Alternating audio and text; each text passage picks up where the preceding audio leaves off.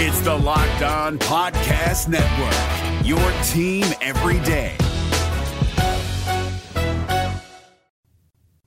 Spring training is almost here, which means Cactus League action is forthcoming. And if you're planning to get out to Arizona to watch the Reds and any and all other Cactus League teams, the best way to get out there is visit arizona.com slash spring training. Arizona is the perfect home base for baseball fans because you've got 10 stadiums with 15 major league teams all within a 50 mile radius of greater Phoenix. So you can get to everything.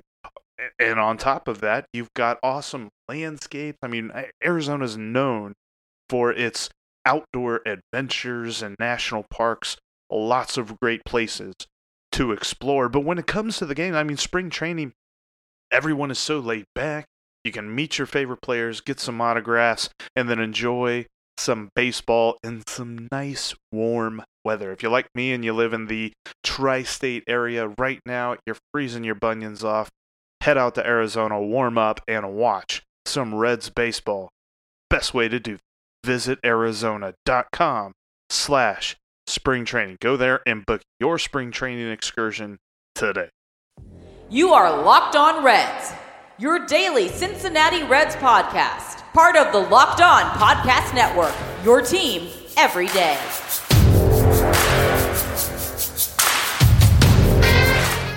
Welcome into your daily source for the Cincinnati Reds throughout the offseason. This is the Locked On Reds podcast, and I'm your host, Jeff Carr.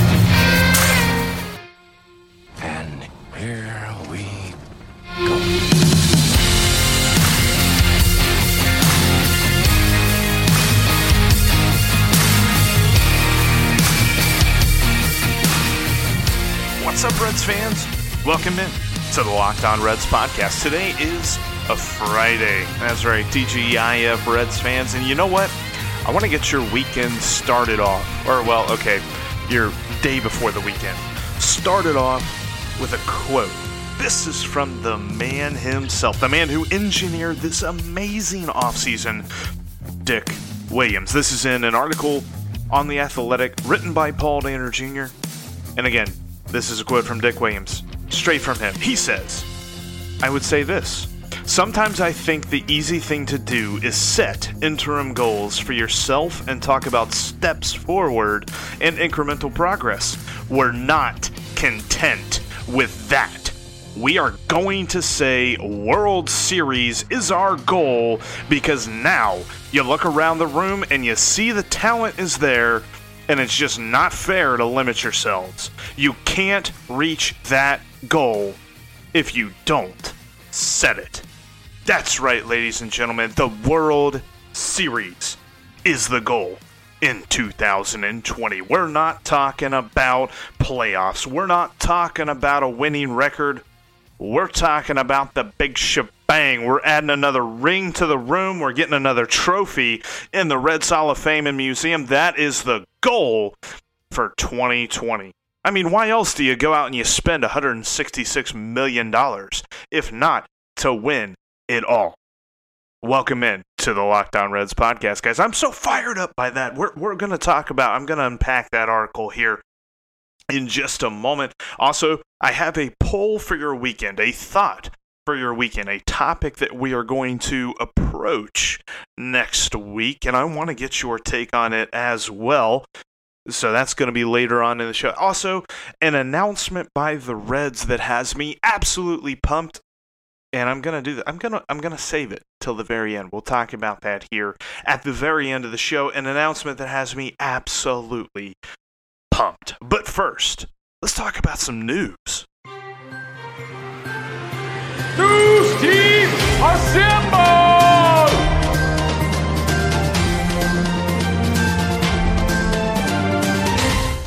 Reds fell 6 to 4 to the Milwaukee Brewers on Thursday.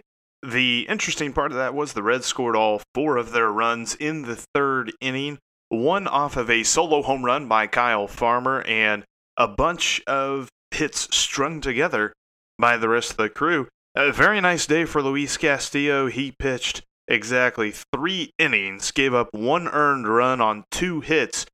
Funny thing about that was both of those, the two hits and the earned run, happened in the first inning. He gave up back to back doubles, which allowed that first one. He had five strikeouts in the first inning. He's going to be great. That's part of the Twitter poll that we're going to be talking about here in a bit. Luis Castillo would be a part of that.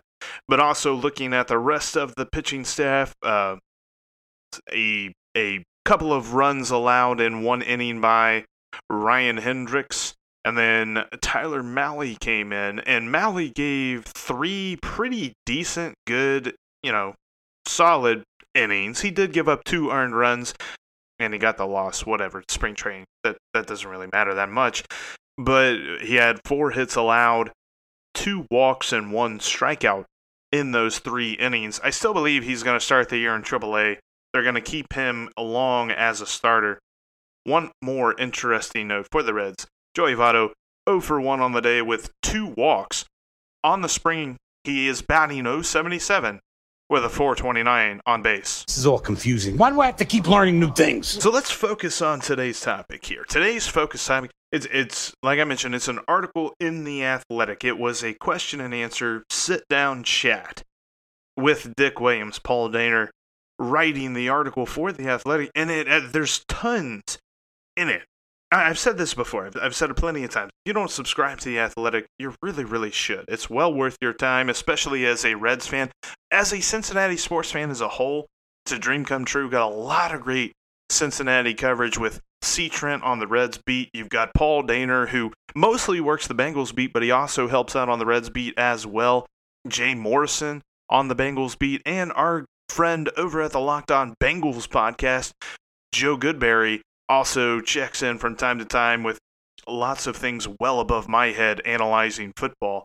Uh, you got to get it. And FC Cincinnati coverage, UC, all that good stuff. There's so much in there to go for. But anyway, enough of the free advertising for the athletic. Let's jump into this article. This article is awesome because you get what I feel, and I think that's been one of my favorite things about Dick Williams, is that you get a unfiltered, a, a very honest opinion.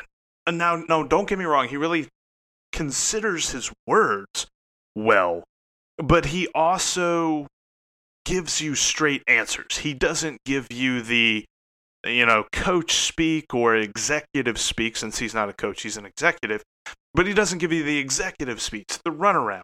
In this case, you know, he's talking about all this different stuff. I love this question. Paul Dehner has, uh, you know, Uh, he asked them, you know, based on all the spending and stuff that they've had this offseason, does this create a different kind of pressure for you? And part of his answer, he says, is I want to read you this quote. When we go through a rebuild, the pressure doesn't come off of us in the front office. There are other teams that have gone way beyond just rebuilding into tank mode, where they clearly don't care about any major league performance. They've taken payroll down to the bare bones. That's not what we did. We certainly had a period there where we were shifting investment into acquiring talent, but we felt pressure every year for individuals to get better. This is the key right here. He says, which is why the last couple of years we've spent so much time and energy reshaping the management team. Translation, they weren't happy with the development that they saw. Think about all of the prospects that we can name that they're not even really obscure former Reds, they're just obscure former prospects. I mean, hell, if if uh, our friend Ken Huber over at Obscure X Reds, you know, coupled in prospects with his work, he would never stop working on that project, and it would probably get a little mundane because you've got so many different guys that show up on lists that, oh, hey, he's our next guy, he's our next catcher, he's our next first baseman, he's our next left fielder, and then they just disappear.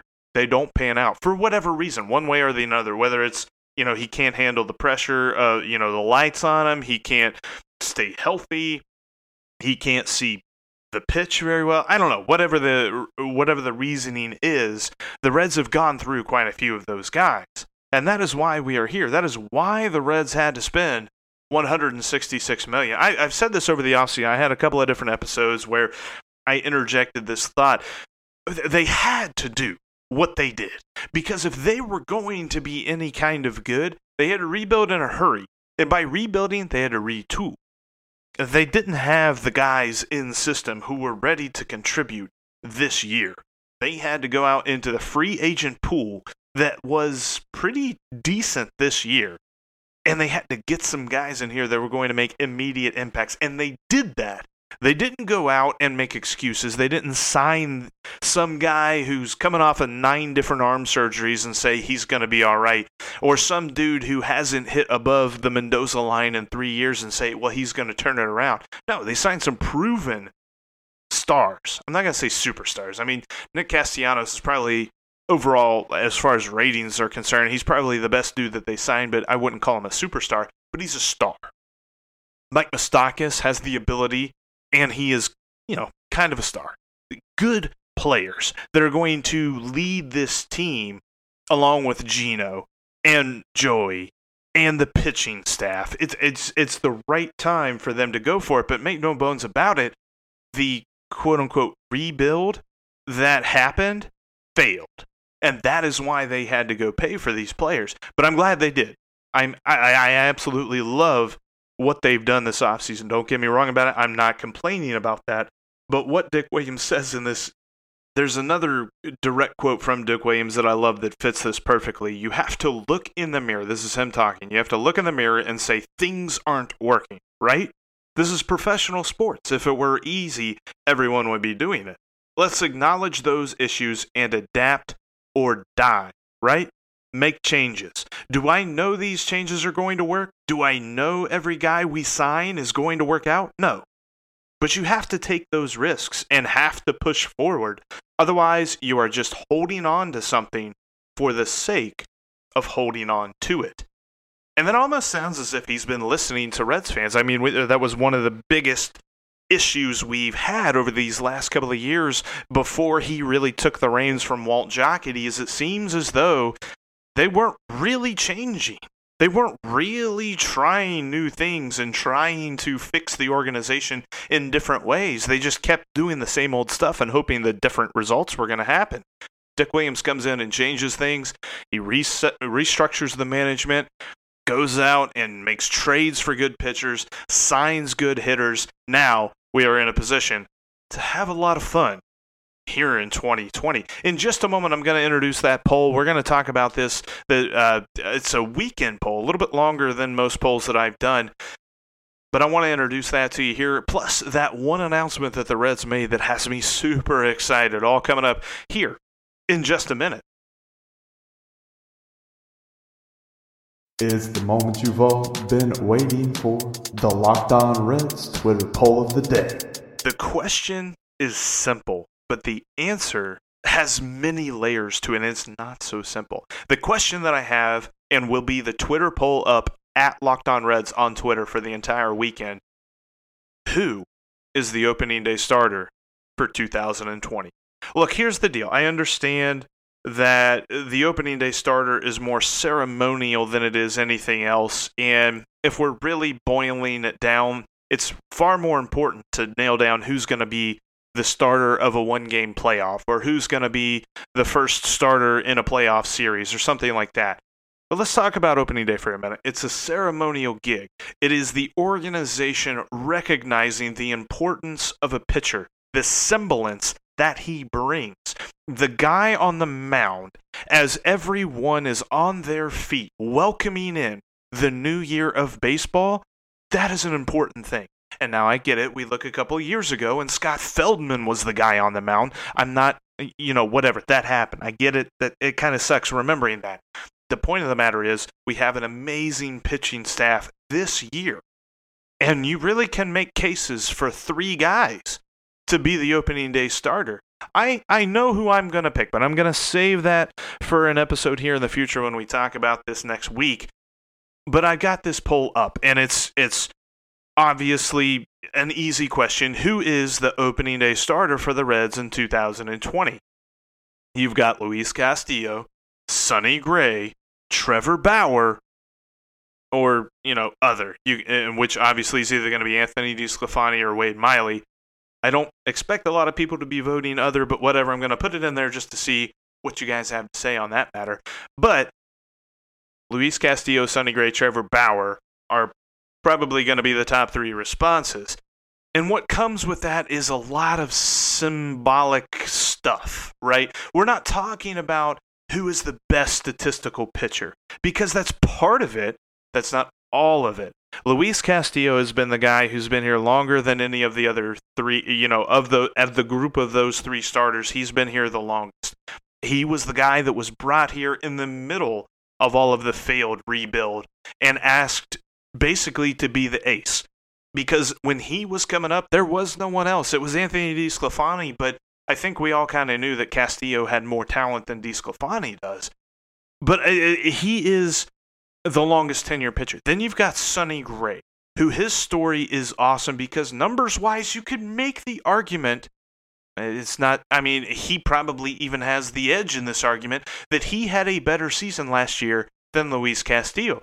He's also really taken a leadership role in that pitching staff as well. Speaking of leadership roles, you've got Trevor Bauer. Now, I know the numbers don't look great. Whenever he came over to the Reds, his ERA and all that stuff, not great looking. He had some really rough starts there. I mean, you can think of that start at Washington that was absolutely just ugh, just uh, gnaws at me thinking about that game last year. But let me put it to you this way. He has become a public figure for Major League Baseball. He's a guy who has spoken out against the commissioner, and he's also kind of backtracked on that here recently because he actually had a sit down meeting with Rob Manfred, and he said that he felt that that was a productive meeting. But he has been vocal about that. He's been vocal against the sign stealing scandal with the Astros, mostly with the Astros. I mean, the Red Sox were also involved in sign stealing, but he's mostly been vocal against the Astros in that whole matter. But also that he's he's become a public persona with his YouTube channel. He's been on a lot of different podcasts and radio shows. A little butthurt he hasn't come on here just yet, but hey, that's on me, not on him. Uh, Overall, he has become maybe even a lightning rod if you want to go there. But he's on this Reds pitching staff and could be the opening day starter. There's really one of three guys there that I think that could do it. So maybe you know what, whatever. We'll we'll get rid of the fourth option. It's just going to be three options here. Luis Castillo, Sonny Gray, or Trevor Bauer. Who do you think is the opening day starter? That's going to be the poll. It's going to be up all weekend, and we'll update what happens to it on Monday. All right. One last thing, and then we'll send you off into the weekend. We're, we're not that long away, folks, now. Less than three weeks away from opening day, and they came out with an amazing announcement yesterday. Frybox is getting s'mores. Yeah, you heard it here right. I am so excited about this. I cannot, man, this is going to be an awesome season. The Reds are going to be good. We've got great talent on the field. We're going for the World Series. We're not just going for the playoffs, we're going for the World Series. And I'm going to be sitting there in hog heaven eating fries covered with chocolate and marshmallow and M&Ms. And I think there was like cinnamon graham crackers is going to be in it too. that sounds amazing anyway, that's the big announcement. I, I that that has me so excited. I because I'm a fat kid. I really am. Anyway, that's going to be it for the Locked On Reds podcast here on this Friday. If you have not already done so, subscribe on whatever podcasting platform you're currently listening to. Also, follow me on Twitter at Jeff Carr with three F's and follow the show at Locked On Reds. And save the Locked On Reds line number into your phone at 513 549 0159. If you have a longer response than you want to type out on Twitter to the opening day starter equation, or if you don't have a Twitter but you want to weigh in on the opening day starter equation, hit me up on the Locked On Reds line. But anyway, that'll do it for us here today. Thanks so much for listening to the Locked On Podcast. If you missed any episodes this week, go back and check them out. Had a great interview with Kareem Elgazzar, just all kind of good stuff. Uh, uh, You don't want to miss any of it. And the best way to not miss it is to subscribe. But I already said all that, so whatever. This has been the Locked On Reds podcast. My name is Jeff Carr. I'll talk to you guys on Monday.